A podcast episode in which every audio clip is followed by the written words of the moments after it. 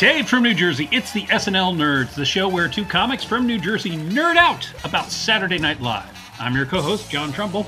And I'm your co-host, Darren Patterson. Hey, Darren, how you doing? Doing all right, doing okay, my good friend. Uh, you know, just, just, just riding out this summer, doing, you know, living the life, chasing the dream. You know, making, uh, making, making, making things happen, as they say, here in the NJ. What, what are you making happen? Uh, nothing. Damn it! You called me. You called my bluff. I got nothing. I got nothing going on, man. Nothing.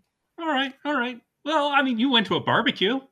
Yeah, I did. I went to a barbecue. That was nice. I had like a nice little burger. Uh, oh, I didn't tell you this off camera. I got into a little bit of a, a fender bender today too with the car. That's, oh that's... no, that's that's no good. Was that on the way no. back?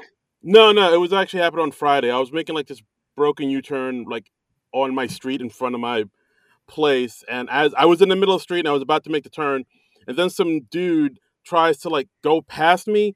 So he like tries to drive past me while I'm making the broken U-turn, and he ends up dinging the front of my car, and like I, you know, mm-hmm. we had mm-hmm. to exchange information, and it was a whole thing. The kid was like, it was like a young kid, like a like a teenager, one of these young hood rats, uh-huh. and uh, like I'm pretty sure it wasn't even his car. It might have been his like his dad's or something. You think it was hot?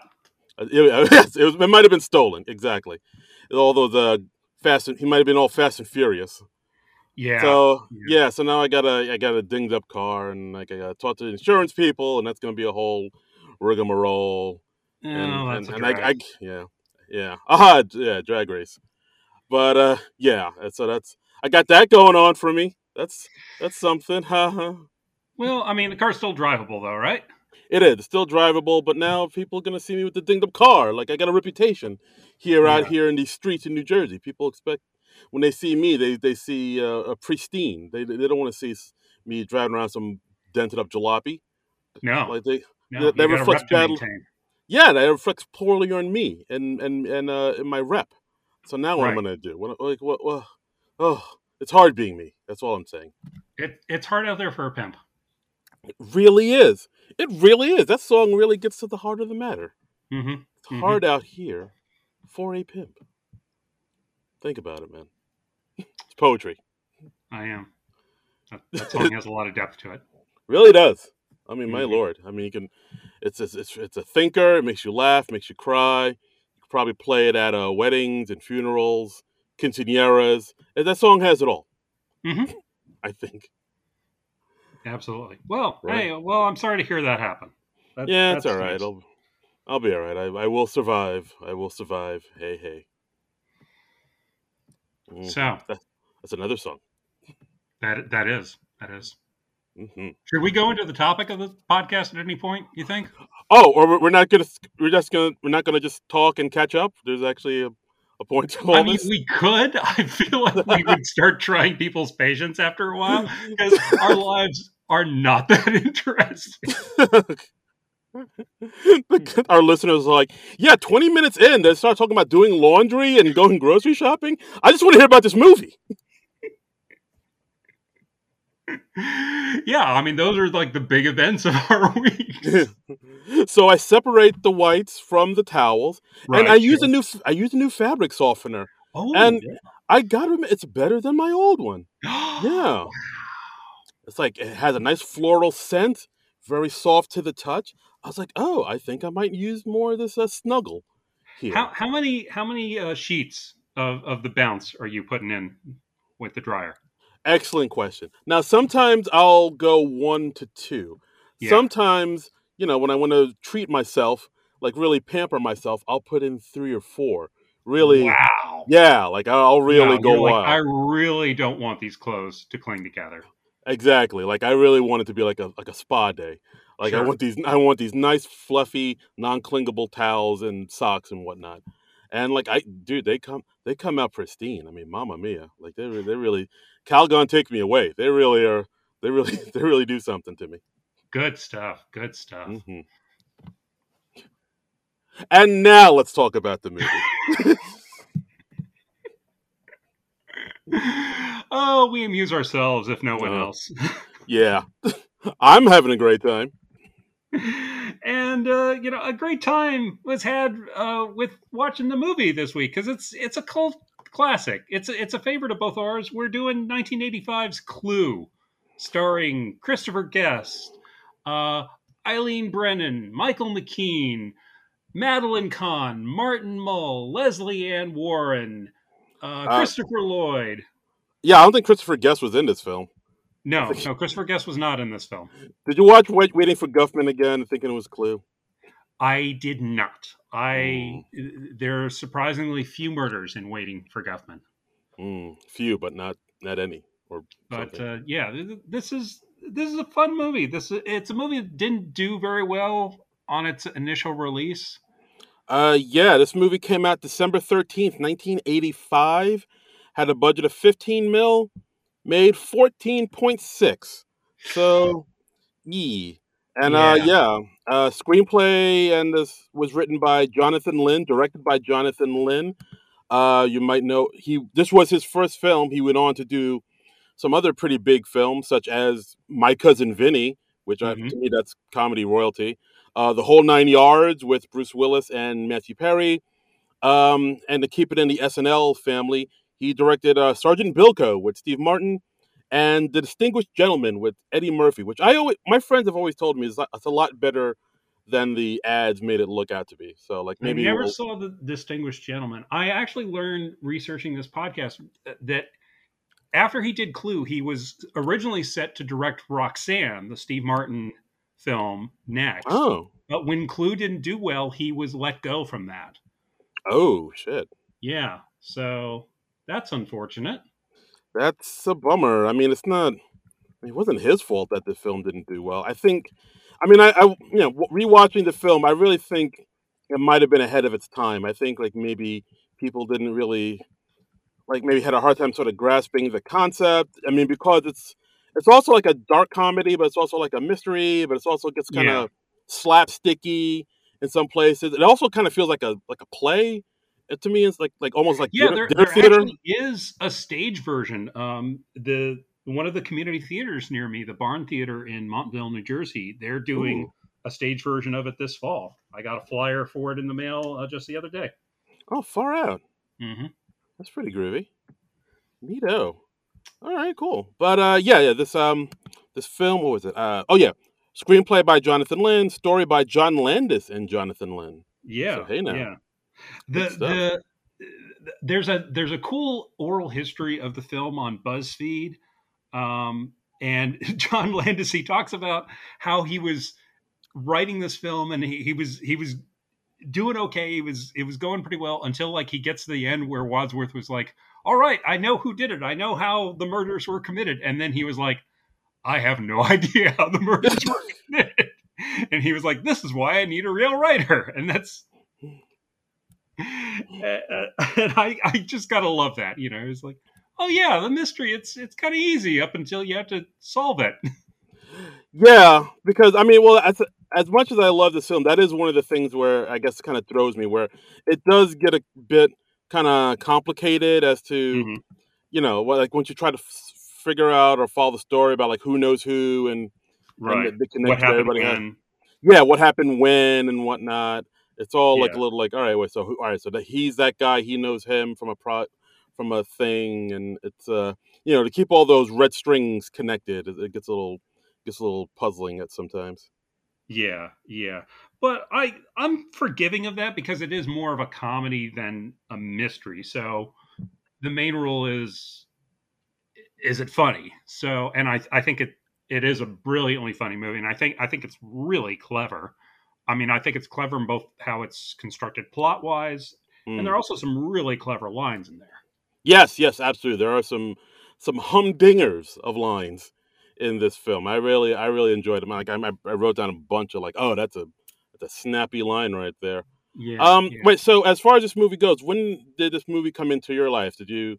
I mean, I mean, it came out in '85, so I'm assuming you didn't see it in the theater, or No, I actually did see it in the theaters. Uh, I What? would, have been, I would have been 13 years old when this movie came out, so I saw it. Oh, It was probably sometime in December or maybe in January of '86. And the big gimmick of this film, because it's based on the board game, um, the board game known as Clue in the U.S. and Cluedo in the U.K. I don't know why it's called Cluedo. Um, and the gimmick was that in in the board game, like you have you have a murder victim, Mr. Body, and you have to figure out who the killer was, what the, the murder weapon was, and where the murder was committed. You have all these cards, and and it's a fun Right. game as I recall. I haven't played it in years, but Yeah, it's been a minute for me. yeah, too. but the the gimmick in keeping with the board game, where the board game could have different solutions each time, was that they would do multiple endings for the movie, which sounds like a cool idea. It's, you're thinking like, oh yeah, so people will go to the theater and see the different endings. And I actually did go see this twice in its original theatrical release, uh, and I was lucky enough to see two endings. Oh, nice. So That's yeah, fantastic. So, so I I dug it from the start. Um, I I was an early Clue adopter. Okay. So what about you? I'm assuming you were like one of the people who caught it on cable or on TV sometime. Yeah, I think it's one of the things where actually my sister really liked this movie before I did. So I think she Mhm. saw it on because like this was one of those movies that would rerun on like TBS or um, you know the WPIX networks later, Yeah. like on a, on Sunday afternoons and stuff. Mhm. And uh, so I think she watched it there, and she like really liked it. Though it was funny, and I was kind of like, uh, I don't know, maybe. And then like later on, I just sat down and watched it. Like I think, and then I saw like how funny it was, and I think around that's around the time where I realized that there was like a whole sort of cult of people that really enjoyed this movie. Like I mean, to this day, there's still like tons of like you know fans and underground fans that really love this movie. I think it's almost to the point where there has been talks of them doing a Clue reboot, uh, like a film reboot. I I believe. Yes. Yeah, Ryan Reynolds has Yes. the rights to uh, do a remake, and he was working on it with the writers from Deadpool, Mm. and that was announced in 2018. And I don't, I don't know if you remember, uh, like a few years ago when this was first announced, you and I and a, a couple of my other friends, we actually did a whole Facebook th- thread, and we we came up with a, a modern day cast for the movie. Oh wow, yeah, we did. Yeah, Whoa, yeah. I totally forgot about that. I forgot who I said.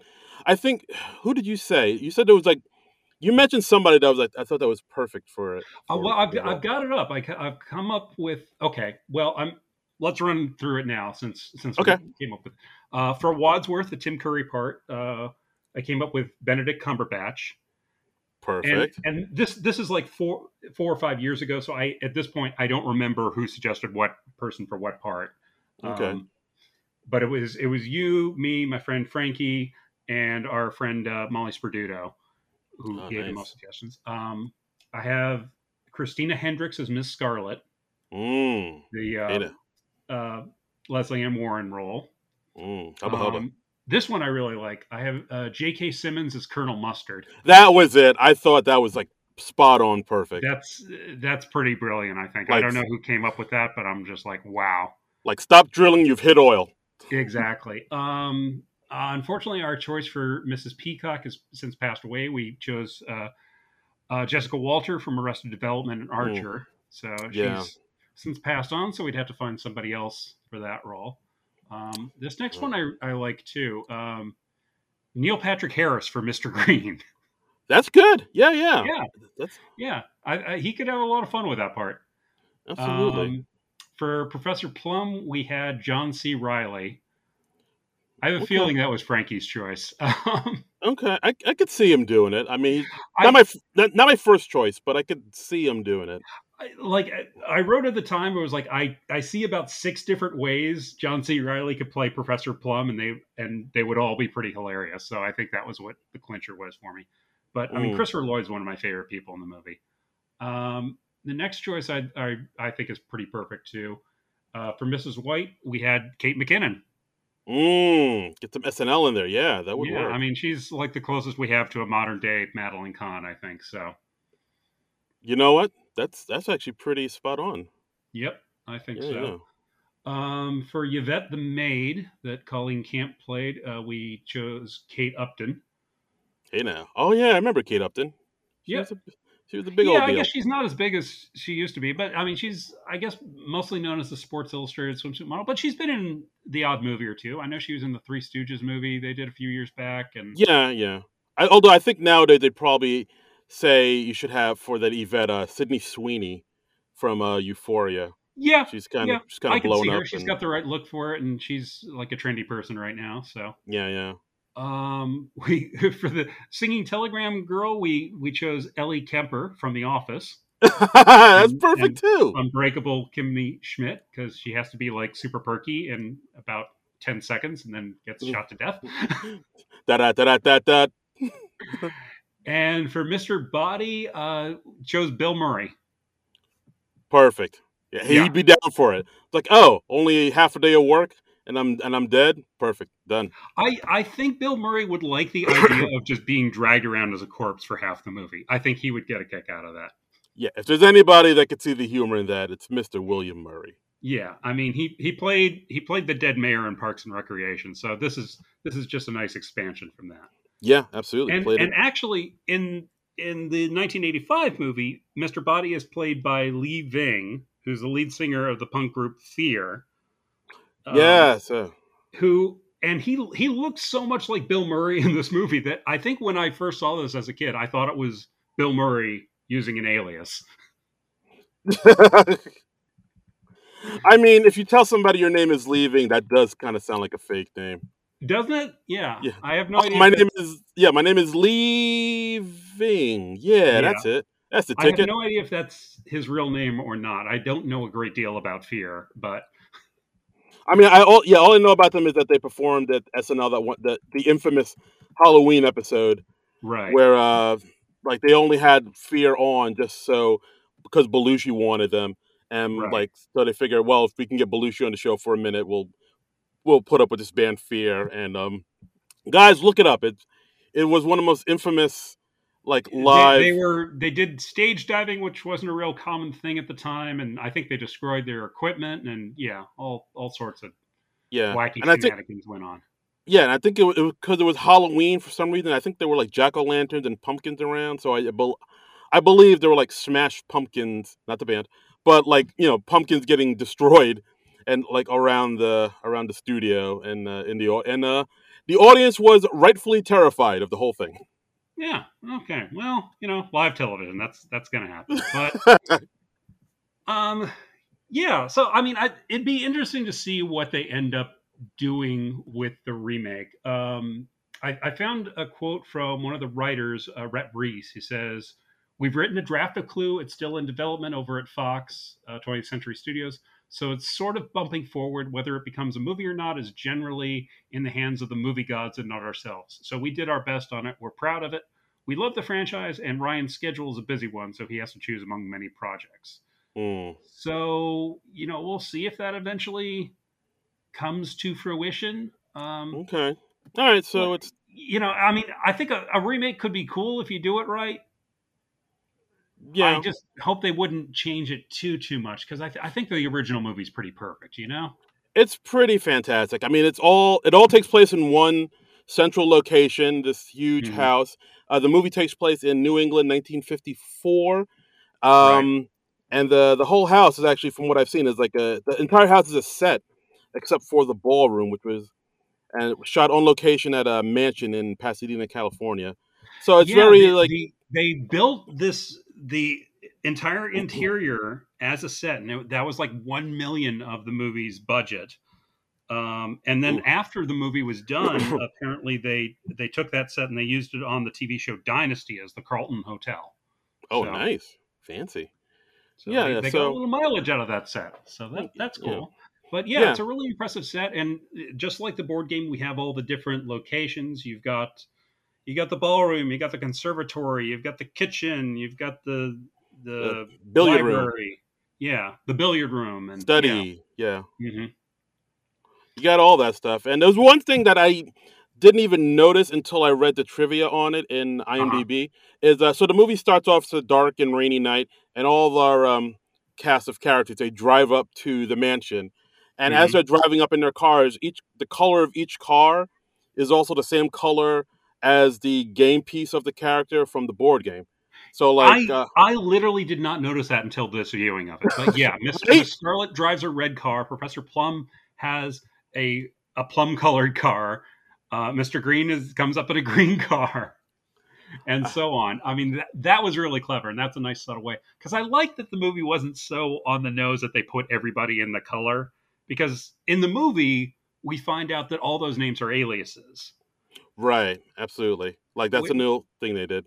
Yeah, which which is a cool way to do it because it, it would be very contrived if if they were if it was everybody's real name. Um, so yeah, everybody comes in and and they're like, oh yeah, we're just being addressed by aliases, and we find out that all these people are being blackmailed Right. for Like various reasons.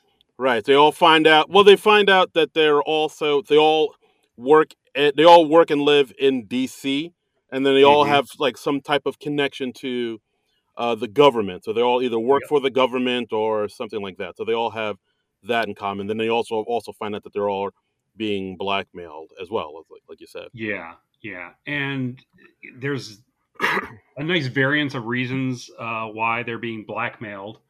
Um, Mrs. Peacock, we find out that she's a senator's wife, and she's been taking uh, kickbacks from lobbyists so that to ensure her husband's vote. Um, uh, Professor uh, Plum is he works for the UN, but he used to be a psychiatrist, and he lost his medical license because he had an affair with one of his patients. Yeah, Christopher Lloyd really he's a straight up horn dog in this film. He re- like I think is, and it's it's kind of amazing that he did this performance and Doc Brown in Back to the Future in the same year. I think that, Oh, wow. that's a good year, man.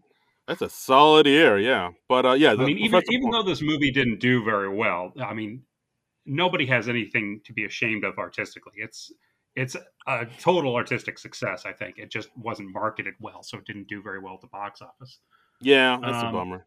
Uh, but yeah, Professor Plum was great too. I Like I also noticed this one thing in the in the trivia where it says, like you said, he he uh, he's uh, he works for the World Health Organization, part Yeah. of the United Nations organizations, which means Mhm. he works for UNOWHO. You know who? You know who? Uh, Yeah. Uh? Yeah, yeah. Uh? There's, there's a lot of wordplay in the script of this. Um, uh, let's see. let- Let's run through the other characters. Uh, Miss Scarlet. We find out that she is a madam. She runs like a prostitution ring in the DC area, and so she, of course, her clients include many important and powerful people. Um, Mr. Green works for the State Department, and he is being blackmailed because he is a homosexual, which in 1954 was considered a no-no and a, Oh. a huge potential security risk, Oh boy, you know, precisely because of that blackmail reason. right, And uh, who else? Who am I forgetting? Colonel Mustard. right. Colonel uh, Mustard. um, Uh, I believe he was like selling secrets, and he's also he also knew Miss Scarlet too, which means he was a client yeah, of hers in the uh, the, the House of Ill Repute. Yeah, and and Mrs. White, Madeline Kahn's character, uh, she is dressed like a grieving widow with the with the veil over her face and everything, and we find out that at least a couple of her husbands. She's been married five times. At least a couple of her husbands have died under mysterious circumstances. So Hmm. That uh, that raises an eyebrow. yes, yes. Mhm. So all of them have something to hide, and Tim Curry as Wadsworth the butler, he's he's like, you you are all here tonight because you are being blackmailed, and you are being blackmailed by the seventh dinner guest, and that is Mister Body, Dun, uh, dun, by dun. Lee from Fear, Yeah. Mhm. and and uh, Mister Body is like, yeah, I'm I'm blackmailing you, and here I'm going to hand out all these murder weapons, and you will all try to kill Wadsworth, and then I'm going to go on blackmailing it. N- not a great plan. Not the best because I I believe that he said like he already called the police and they're on their way. They should be there in forty five minutes. they said. Mm-hmm. Um, Yeah, and yeah, and also that the conversation they just had is being tape recorded. Then we see Yvette in the billiard room with the tape player. Yeah, and then yeah, leave uh, Mr. Body gives everybody a murder weapon, saying, "Hey, I'm going to turn off the lights, and if you kill the butler, we can all just walk out of here like nothing happened, and I'll keep on Yeah. blackmailing you."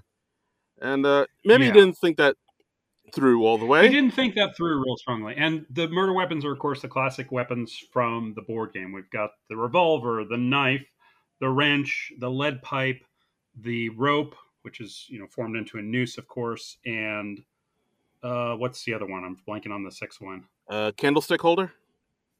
The candlestick. Yes, Mhm. thank you. So um, yeah, so he turns out the lights, and then there's screaming and commotion. A gunshot goes off, and then when the lights come back on, Mister Body is dead on the ground, Dun dun and nobody dun. knows who did it because Mhm. there was a struggle over the gun.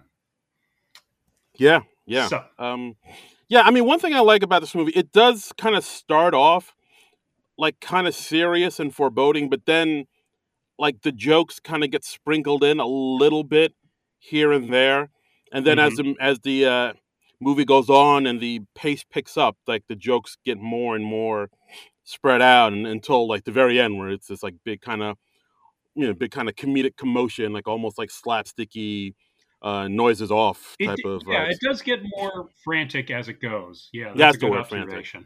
Yeah, like it starts Yeah, off with yeah. um I mean, because I mean, because it's a farce. Uh, so, and you know, a good farce will always build and get more and more absurd as you go.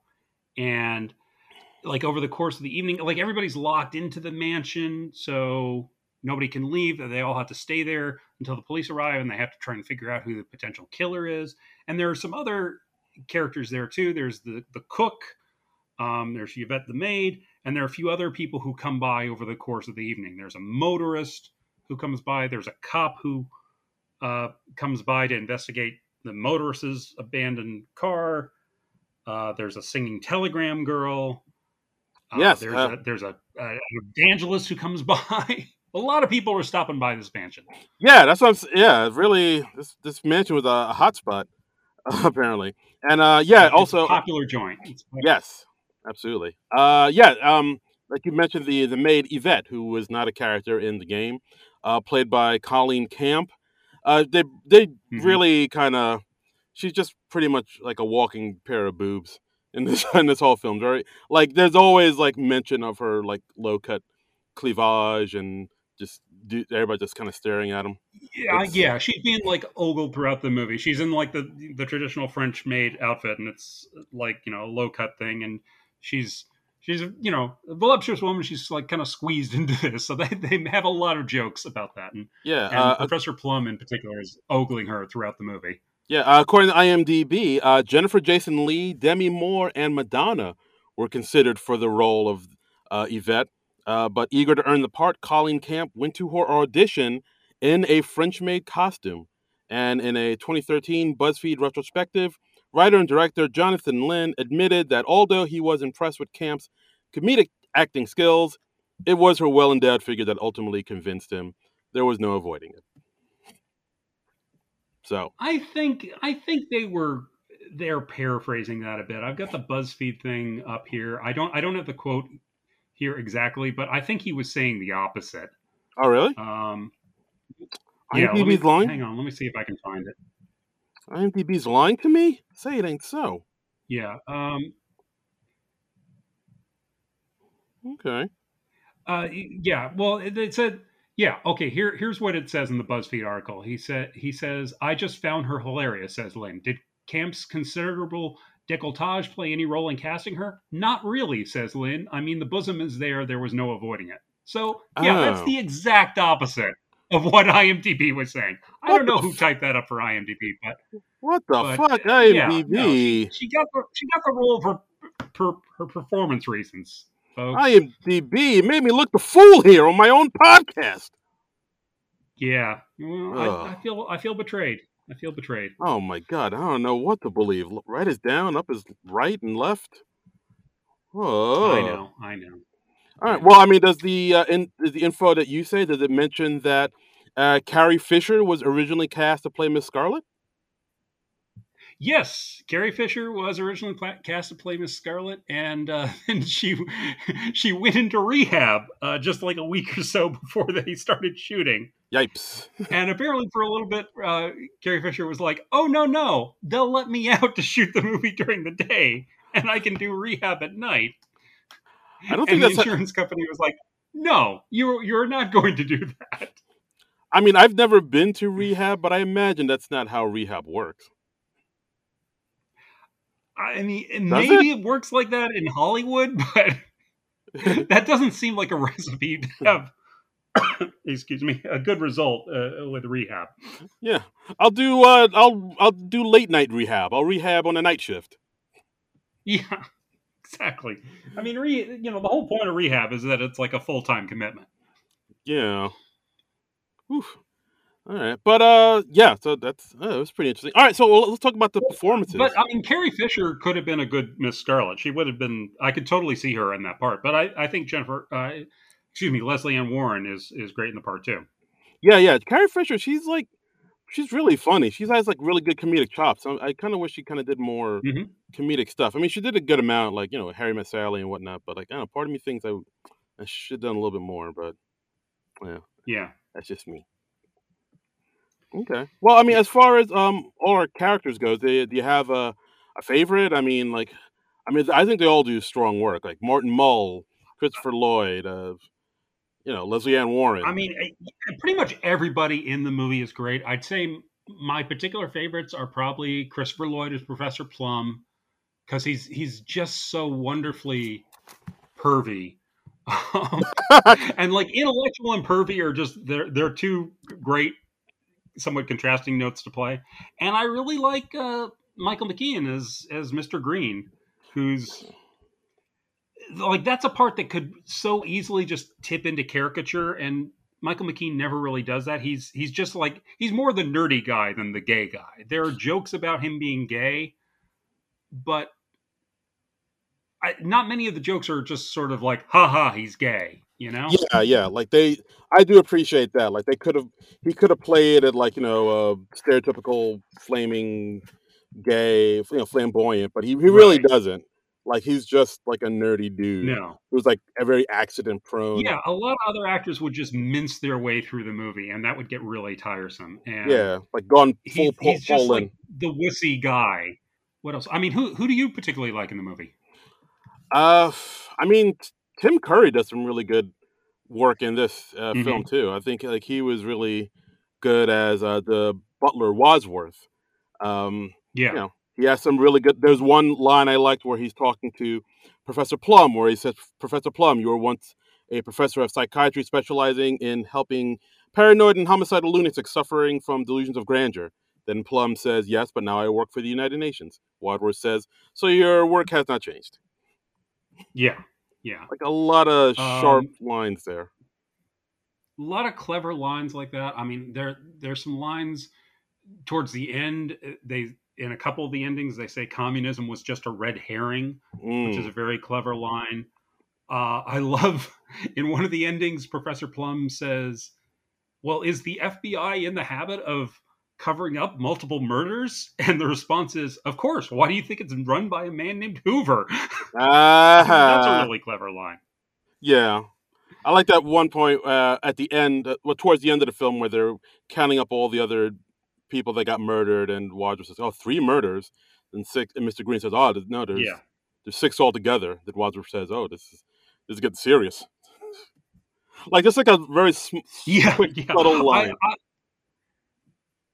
there's a bit towards the end where after like there's there's several blackouts in the movie where most of the murders are committed, and at one point after like the last rash of murders where like several people are murdered, um, you you see everybody just sort of shell shocked. They're just wandering through the mansion, and they just go from room to room. They glance at a room, they see yet another corpse, and they're just blasé about it at this point. They all just stare at it for a second, and then they walk out without a word. And it's it's just hilarious. It's some great black comedy. I really love that. yeah, that was a good that was a good scene too. Uh, I mean, Madeline Yeah, Kahn, of course, does some amazing work. I mean, her uh, you know her now famous ad lib lines about how much she hates hated Yvette, flames on the side of my yeah, face, heavy heaving yeah, breaths. It's just it's just beautiful. yeah, yeah. It's it's a great bit, and most of the other actors weren't aware that she was going to be improvising in that scene. so their their confused looks are for real. It was just Madeline Kahn and Jonathan Lynn, the director, knew that she was going to do that. Because I mean, it's in a mystery you can't improv too much because you got plot points and stuff. Yeah, you got to stick to the script. Yeah, yeah, exactly. Uh, but I mean, everybody in this movie is good. Uh, there's, I don't think there's a, a bad performance in the movie. It, Lee Ving is is like, eh.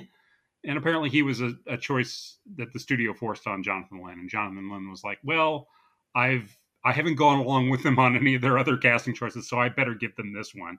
And Mr. Body's not the most consequential part in the movie because he gets killed pretty early on. So, oh wow, wait, so the studio wanted that's it an him... easy one to give in on. Yeah, so the studio had him in it just because he was like a hot star or something. I guess I don't know if I. It's a weird choice, man. I I don't think Fear ever had much in the way of mainstream success, or at least not that I can recall.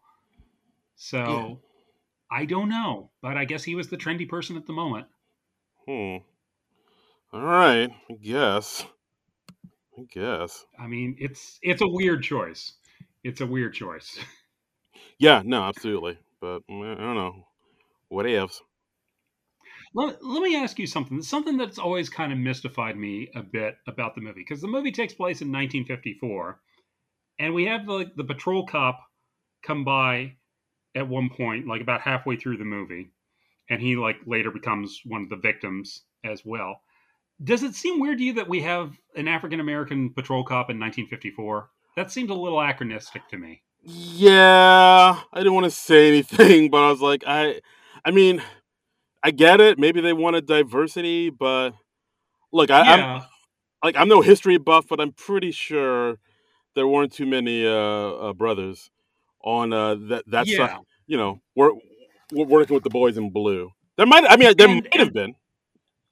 I mean, it's it's possible. I'm sure you know, they're but you'd think they'd still be walking a beat or something like that. And I'm not really complaining about it. I'm just saying like for that period of history, it seems a little unlikely to me. yeah, no, but, I hear you. So, um, but yeah, yeah, uh, it, this is a tough movie to summarize because like there's there's so much that goes on. It's a very densely plotted movie, and we were saying before we started recording, it's like so much happens in this movie. It's we we can't really hope to summarize it except in the broadest possible terms. It's you gather all these people together in a mansion, and a bunch of murders happen, and hilarity ensues. Yes, and you wouldn't think murder would be funny, but you'd be wrong you'd be wrong. It's it's a very it's a very funny movie. I mean, and it's a very it's a very quotable movie too. Yeah, it's a lot of a lot of great lines. Yeah, I like there's that one line that uh, Miss White has about how she believes her men should be like Kleenex, soft, strong, and disposable. Mm-hmm. Yeah, that's a great line. It's a great line. It's a great, line. great line.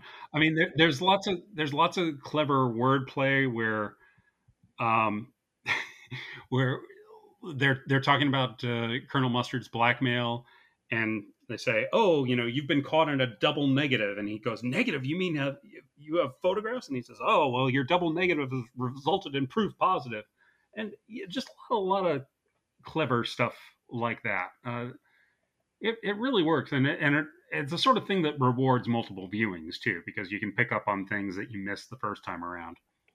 Right. Yeah, because I think like after I've you know after the first after you watch it the first time and you watch it again and again, you start to try to figure out how the mystery is going to like you try to pick up on the clues that they leave and try to figure right. out who done it. I mean, are you one of those type of people like whenever you watch a mystery, you try to figure out who done it, or you just sort of go along for the ride and then wait for the you know the the mystery to be solved at the end and to be well, like, oh, that's I think I think that's a lot of the fun of a mystery is yeah you're trying to solve it along with the people in the movie or in the book um, and yeah and it's a lot of fun. I don't I don't know how if this is if this movie really plays fair with all the clues and stuff because I mean if you're going to have multiple and endings it kind of by definition has to be sort of arbitrary where anybody could have done it So you can't really have clues that point to a specific person. Um, although, I mean, okay, well, how do how do the multiple endings work for you? We haven't talked much about that. Yeah, Uh, yeah, we could talk about that. I mean, according to uh, IMDb, which I'm hoping isn't lying to me again, saying that it was John yeah, Landis's idea to have three different endings play in different theaters. His reasoning right. was that if the audience caught onto this gimmick, they would go, they would each go to see the film three times. His plan backfired as people decided that they did not want to pay three times to see the same film. Yeah, which uh, makes sense. And you know, it's a not a long movie, so they probably would have been better off doing it how it typically airs on TV and how you can watch it on DVD nowadays is where they just play the three endings one after another. Where They they play the first one and then they say that's one way it could have happened. How about this? And then they show the second ending and then they say, but this is what really happened. And then they show the third ending, which I think most people are agreed on that the third ending is the best. Uh, I would agree. Actually, according to you know, we tweeted out that we were talking about this movie, and our good friend hmm Manette Murati said which was our which which one of the endings was our favorite. And yeah, I would say the third one is the one that's the strongest, just because it has so many twists and turns within it, and it, it seems to make it seems to make more sense than the other two. It's a little bit more. I, I, I think the the third one was the strongest. Yeah, yeah, I would agree with that. I think the third one is definitely my favorite out of the bunch, and that's that's the one that I sort of consider the real ending of the movie, and apparently the filmmakers do too. So, um, yeah, and that's that's the most fun because everybody has some good notes to play in it. Um, so, but I mean, there's there's worthwhile stuff in all three of the endings. Uh, Um, yeah, yeah, absolutely. yeah, and and it was fun to see it in the theater back in the day, and I I saw two out of the three endings. I think I either didn't make it to the third one, or maybe I just gotten my fill at that point. Uh, Maybe I didn't want to pay to see the, the same movie three times. I, I think it was also kind of a crapshoot as to which ending you would get. And I know I would have felt kind of cheated if I'd gone to see it twice and gotten the same ending yeah. twice, It's like you feel like it's like if you buy a pack of baseball cards and you get the same cards you got like last week or something. Yeah, it's like, uh, I don't Yeah, exactly. But uh, according to Exactly. Again, you according to like you're wasting money. Yeah, according to IMDb, again, if it's not lying to me, uh, in some cities, newspapers' print ads indicated which version, ending A, ending B, or ending C, was being shown at each theater. Right, That could have right. helped. That could have helped you out. But I mean, apparently there was even some confusion about that because in Roger Ebert's review, he said like like when he saw the film, he saw it all three endings, and then the studio told him like which end was ending B, which was A, and which one was C. Um, but apparently there was confusion about that, so it sounds like they really dropped the ball on the multiple ending thing, Yeah. and it's it's it's a nice sounding idea, um, but in retrospect, it was probably more trouble than it was worth. Yeah, yeah, it's uh it's one of those gimmicks where it's like I this might I don't know if people jive with this, but it sounds good on paper. It sounds like, oh, this might be Yeah. something that people do in the future. And no, this is the, this is one of the only time they ever did this. Well, yeah, I mean, it's kind of it's kind of past the age of when they would do like those sort of William Castle type gimmicks where you had like electric buzzers in the chairs or something like that. Uh, It, it seems Oh, like more something they would have done in the fifties. Uh, by 1985, we were kind of well past that. I mean, it could it could work better today if you did it on like Netflix or something where you can do branching endings as an option. And I know they've done a few Netflix endings or, or Netflix movies where they have that as an option. Yeah, I think it could work better today. yeah, I think they did that with um I believe it was that like uh that Black Mirror movie where it's like a choose your own adventure and like you Right, that's what I was thinking of. yeah, it had like multiple endings and and whatnot. I mean, hmm Yeah, yeah. So maybe maybe they could do that. Maybe they'll have a, a choose your own clue adventure for Netflix. Maybe Ryan Reynolds, are you listening? I think we're giving you gold here. yeah, it could be fun. Could be fun. Hmm. but uh, yeah, it's it's the most fun when you get to see the endings all one after the other. It's it's a little unsatisfying if you only get one, even if it's the best out of the three. Yeah, like yeah, absolutely. Like uh like the first time I saw it was with all three endings and thought, "Oh, that's cool." And then I learned Yeah. that actually when they aired in the theaters, only one it was like, you know, there was uh, like all three endings didn't show up in the theater like that. It was like one ending. I was like, "Oh, that's No. a that's a twist." It's very Yeah. interesting. And it's a and it's a pretty short movie. I mean, it's like uh, only like 88 minutes, I think, and I think that's even with all three endings. So Yeah. it's pr- it's a pretty quick watch, um, but very entertaining. Yeah, absolutely. And also, we probably should have mentioned. So there's there's one scene where a uh, singing telegram girl gets shot. That girl is uh, Mm-hmm. Jane Wiedlin from the Go Go's. Yeah, yeah. So yeah, this movie has It's two kind of a random thing. I she she pops up in a few movies around this time. I know she's also she also has a cameo in Star Trek Four. So I guess she was just doing a bit of acting work at the time. I guess so. Yeah, it is weird how like she's in it. Lee Ving is in it. Has these musicians who get sh- murdered in, in Yep. this movie. I was like, hmm, interesting.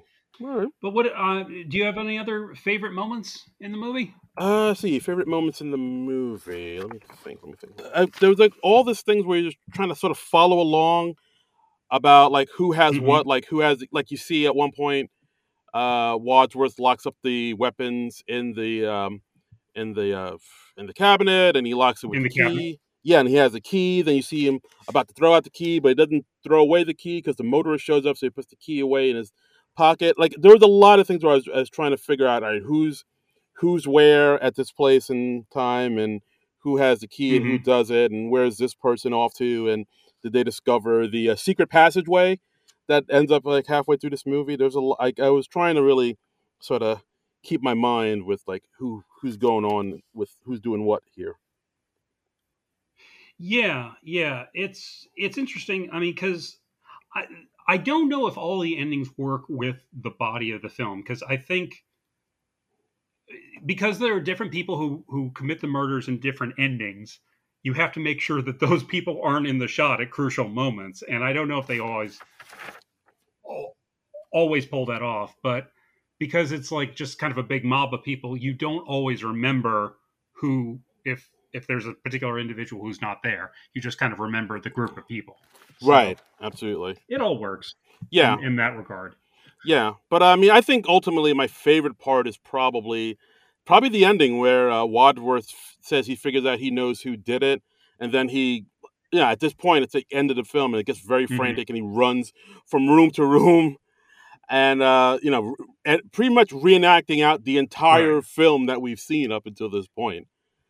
I mean, like I don't know. I mean, Tim Curry seems really Yeah, yeah. he's, he's really giving his all in it. You, you could see him really going for it too. And like yeah, one I point, mean, I like it. You know, he he the killer ran into the room, grabbed the knife, ran down the hall, and it's it's a lot of fun. And he just gets more and more deranged as he's as he goes. And it's also just so absurd because he's like recapping the entire movie, and he's going into way more detail than he needs to.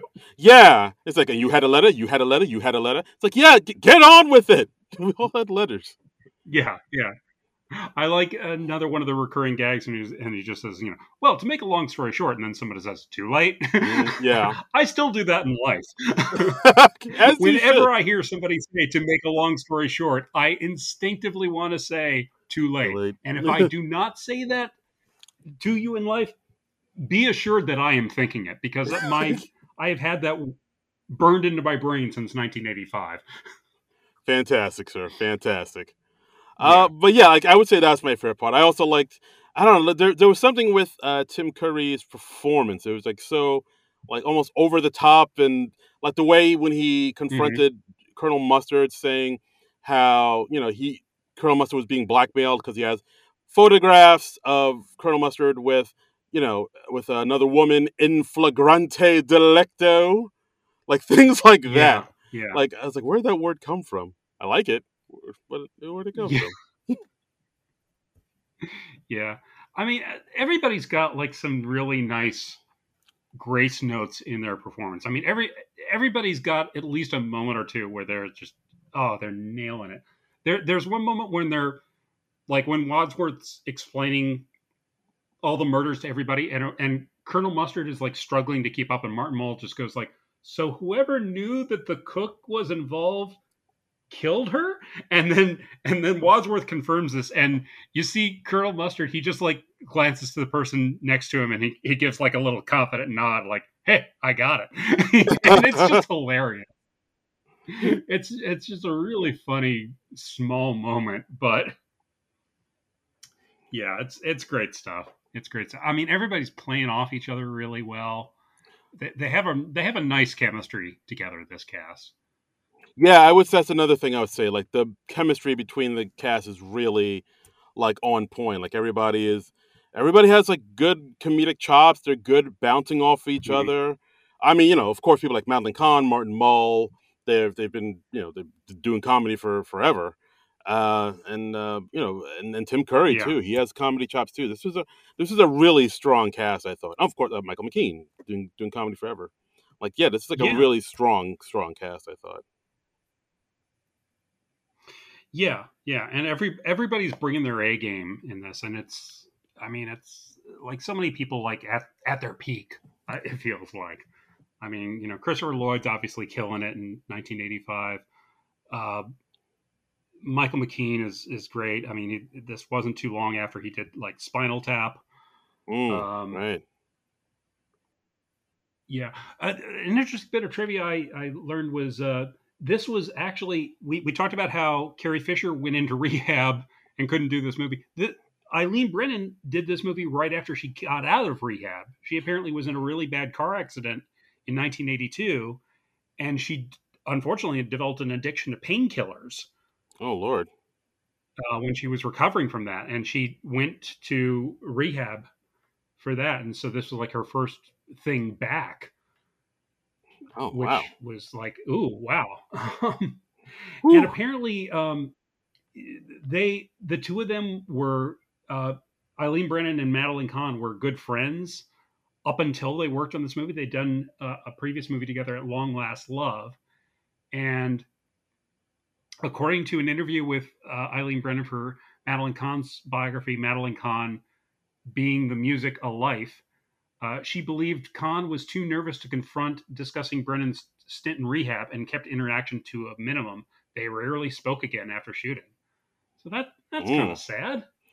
Yeah, they were good friends, and then it, it, was just awkward after she got out of rehab. That's oh, that's very unfortunate. That's a bummer. Oh, yeah. That's so sad. So, but I mean, o- overall, it's it's a really fun movie, especially if you're any kind of mystery fan or like a board game fan. Certainly, the best movie ever based on a board game. I'm I'm gonna say it. I haven't yeah. seen Battleship, but I'm I'm gonna go out on a limb and say it's better than Battleship.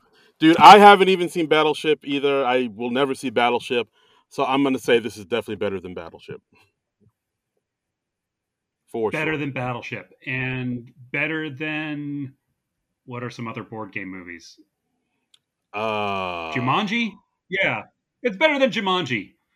Sure, let's go Even there. Jumanji wasn't a real board game. Yeah. All right. Yeah, let's do that.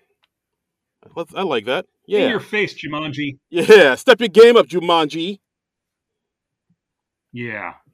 Okay, and uh, yeah. So uh, also, I've I'm I'm reading the IMDb, hoping it's not lying to me, but according to this, there was actually yeah. a a fourth ending scripted and shot for this film too. Oh yeah, we didn't talk about that. That's um apparently accounts vary on whether it was shot or whether it was shot in full. Uh, they they axed that fourth ending because it wasn't up to par, but we kind of know what it was because it appears in the novelization and in like the young reader's storybook about the movie. So we kind of know what what the ending was. Okay. Well, I mean, according to IMDb, again, hopefully it's not lying to me. Uh, there was actually a fourth yeah. ending scripted and shot in which Wadsworth committed all of the murders out of a twisted need for perfection in his life. He reveals that he poisoned mm. everyone with a slow acting toxin in their drinks. It ended with Wadsworth being killed by the dogs as he attempted to escape by car from the house. The rather grim nature of the ending is probably why it was never released. It was shown because the filmmakers thought the ending would have been too obvious. It only survives in the novel- novelization and the storybook, which features a single photo that end from that ending, the chief punching Wadsworth in the stomach. Yeah. So uh, yeah, we almost had an ending where everybody croaks. Yeah, that and also that sounds like kind of a downer, you know. Yeah, even even though the movie's like very blasé about all the people dying uh, over the course of it, I think killing off most of the cast would probably be a bad way to go. Yeah, it's like one of those things. That, like if you're you've, you've ever heard of the uh, original ending for like Little Shop of Horrors, it just sounds like that. Yeah, yeah, where the plant eats the world. Yeah, yeah, that's, ooh, that's that's it's too dark, too dark. Well, I, yeah, apparently, like with that, that was it was an ending that worked well on stage, but it didn't work well in the movie. Um, mm. But yeah, so but it it's a really fun movie, and it's it's definitely worth seeing if you haven't seen it. We've we've tried to keep relatively spoiler free. We haven't like talked about the the endings that they used real extensively, so you can you can still enjoy those and be surprised by who done it. Yeah, absolutely. But yeah, yeah, I would, I would absolutely, even if you know, I mean, yeah, we, we kind of didn't tell you who done it because like there are a bunch of different endings. But either way, this we highly recommend you check out this film. It's a, mm-hmm. it's a mm-hmm. pleaser, my friends. It's a pleaser. Yeah, and it's it's become a cult classic for a reason, and you, you still see it like uh, you know people love doing memes about this movie. You you see like the Madeline Kahn flames on the side of my face being used uh, all the time on on Twitter and stuff. So it's uh, like a few years ago on the the series um, Psych, they did a tribute episode to Clue, and they had uh, Lesley Ann Warren, Martin Mull, and uh, Christopher Lloyd guest star. Oh, nice. Yeah, That's pretty cool. Yeah, I've never seen that episode, but I should I should check it out. I, I haven't seen too much of Psych, but Oh yeah, yeah. Like I, I know it's another show that has like a huge cult following. It seems like a lot of the stuff that has like a cult following from like the 80s and 90s is starting to sort of truly get its due nowadays, which uh, I yeah, think is pretty great. Yeah. Yeah, I'm glad the movie's more appreciated now, and I think it, it showed up on TV a lot. I mean, uh, Michael McKean's theory on that was like it's it's about a lot of adult stuff, but it doesn't it isn't really adult. He's like there are no dirty words, there's no toplessness. Um, it's it's good television programming. That's what Martin Mull says. Um, but yeah, yeah. Uh, Michael McKean said something uh, similar along the lines. He was like, you know, there's sex, there's murder and blackmail, but it does, you know, it's not really explicit, it's a, and it's a PG movie, so you know, anything that happens, it's still kind of innocent, and it's perfectly fine to air on afternoon TV. And I think that was hmm. probably a reason why it aired so much. It was also probably pretty cheap considering mm. it didn't do well at the box office. Yeah, that's true. Yeah, this this movie, I mean, even though there's tons of murders in it, not very bloody at all. It's pretty No, no. I mean, like the most you see is like a couple people with blood on their hands. Like it's it's still like that old fashioned thing where somebody gets shot and they just put their hand up to their chest and fall over. Nobody has any exit wounds or anything like that. it's all like, oh, and they yeah. fall over. It's I mean it's very stagey in that way, but it works because they're in the period where that was kind of how you still shot people in movies. Hmm. So it's it's fun in that regard. Yeah. Yeah, absolutely. And uh yeah, so I guess that's our that's our episode. Uh Clue mm-hmm. 1985 uh still holds up, lives up to the yeah. cult classic hype. Guys, check it out if you haven't seen it. It's still it's still out there. It's on DVD and and the like. Uh, I believe yeah. it's on Showtime right now. That's where I saw it. But uh, yeah, dude, oh, okay. go, to watch. Cool. I actually own the DVD. Um, a, a, neat feature on the DVD is that you can, if you want to just play the movie with one of the ra- the three endings randomly, you can do that, or you can watch all three endings all in a row. Um, nice. Um, you know, it, it might be fun just to do a random ending the first time you're watching it, and or or watch all three in a row. I'm not the boss of you. I'm not going to tell you how to live your life. Yeah, you do you. You do That's you. what you do. Um, also, something neat that I found out is um, like apparently Jonathan Lynn, when the anniversary of the film rolled around and they were putting it out on Blu-ray, he went to the studio and said, "Hey, I'd love to do a commentary or something." And the studio was like, Yeah, no, we're good. I hate that. Like this movie deserves a, a commentary or like a making of featurette, and I hate that we don't have any cool extras like that on the DVD. But apparently, some enterprising fan uh, got together with Jonathan Lynn and they recorded their own uh, commentary track. So um, Mm. I'll, I'll put up a. Uh, I, I haven't listened to it yet, but I'll listen to it and I'll put up a link to it on the uh, SNL Nerds uh, show Twitter account, so you can you can listen along, watch and listen along to Jonathan Lynn telling you all cool bits of trivia about the movie, and not like that lion IMDb trivia Yeah. This where we don't know what to believe anymore. Oh my god, it's all it's all false fake news that they're putting Yeah. on IMDb, trying to trying to lie to the good people. I'm hmm. sick of it. It's not right. It's not Ain't right. Ain't right. Mm-mm. Nuh-uh. And uh yeah, and I guess that's the episode, right? I I think so. Okay. I think so. Well guys, that's our episode. Uh check out Clue. It's it's fucking phenomenal. It's hilarious. Uh if anybody having like a Clue themed party, invite us. We'd we'd love to be part of it. Yeah. Uh I you know, actually like. Th- there are like occasional midnight screenings of Clue, and one time I did do a Clue shadow casting, like you know what they do for Rocky Horror, and I played uh, Mr. Green in that, and that was so much fun. Ooh, nice. This is so much. This was ages ago. This was like back in the late '90s. Oh, okay. but, oh, so much fun, so much fun.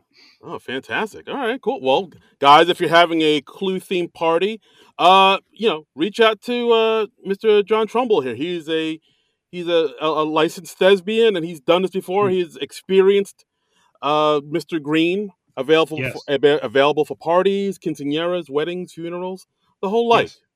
Yes. Yeah, yeah. So Yeah. yeah, Um, reach out to me. I'll give you my rates. Absolutely. and uh yeah, that's our episode, guys. Thanks again for listening so much. Uh, you know, as always, you can uh, rate, review, subscribe, the, the whole Megillah. Uh, you can find us on Twitter at SNL Nerds Show. You can donate Mhm. to our Patreon at non-productive.com. Give us some money, put some dough in our pockets. Help us, uh, help us launch this baby to the next level, my man Ray. And as always, you can follow me on Twitter and Instagram at Darin Credible. That's D A R I N Credible. And you can follow me on Twitter and Instagram at Trumbull Comic. That's T R U M B U L L and the word comic. And uh, that's it for our episode 199. Mm. Darren, next week, it's our 200th episode. Ba, ba, ba, And they said it wouldn't last. They said it couldn't last. Oh, yeah, that's right. No, I think they said it shouldn't last. That's what they said. That's what they said. they said we'd come and last. Yeah. But uh, hey, we we've defied all of them. We proved all of them wrong. We we're still here. We're still standing. That's You know, so right. we're we're going to celebrate with a very special episode next week. Do we want to talk about who we're talking to next week for our 200th episode? Uh, you know what? I'm, I'm feeling I'm feeling generous. The, the, the listeners have earned it. Let's tell them. All right. All right, let's lay it on them.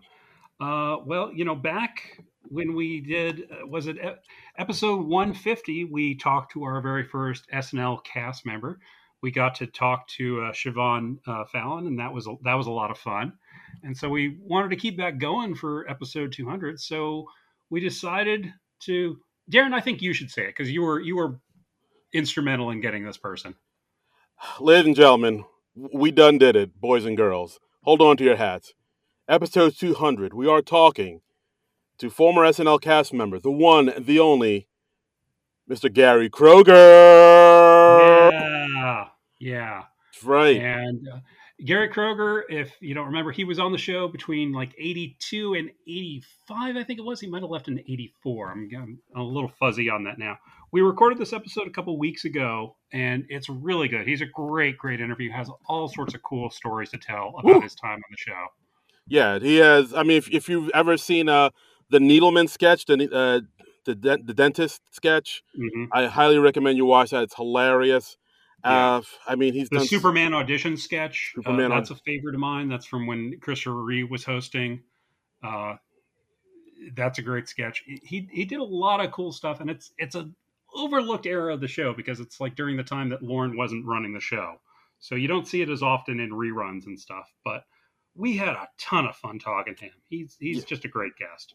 Yeah, folks, though I'm I'm not I'm not uh, sugarcoating it. Like this dude was a great get, and he is a conversationalist, and he has stories galore that'll just keep you keep you glued. Like so, you do not want to miss this episode. All right, this is Yeah. this is one for the books. This is one for the ages. This was this was a hoot and a half. Like so, tune in for episode 200 of Yes No Episode Nerds. 200 next week. Woo! So check that out. And uh, and we got some cool stuff going uh, beyond that. We're we're we're figuring it out right now. We're we're gonna we're right now we're gonna have some guests from other podcasts come on. We're gonna be guesting on another podcast, Mm, talking about some other SNL movies. yeah, It's Gonna- season right around the corner. Oh. I mean, it's Woo. nowhere to go but up. Oh man, baby, we're we're going straight to the top, my man. Straight to the. straight to the top. That's right. Forget it. Forget it. So, all right. So, yeah, next week, Gary Kroeger, episode 200. Dig it. And until then, nerds, Nerds out. This has been a non productive media presentation. Executive producer Frank Hablawi. This program and many others like it on the Non Productive Network is distributed under a Creative Commons Attribution Non Commercial No Derivatives license. Please share it, but ask before trying to change it or sell it. For more information, visit non productive.com.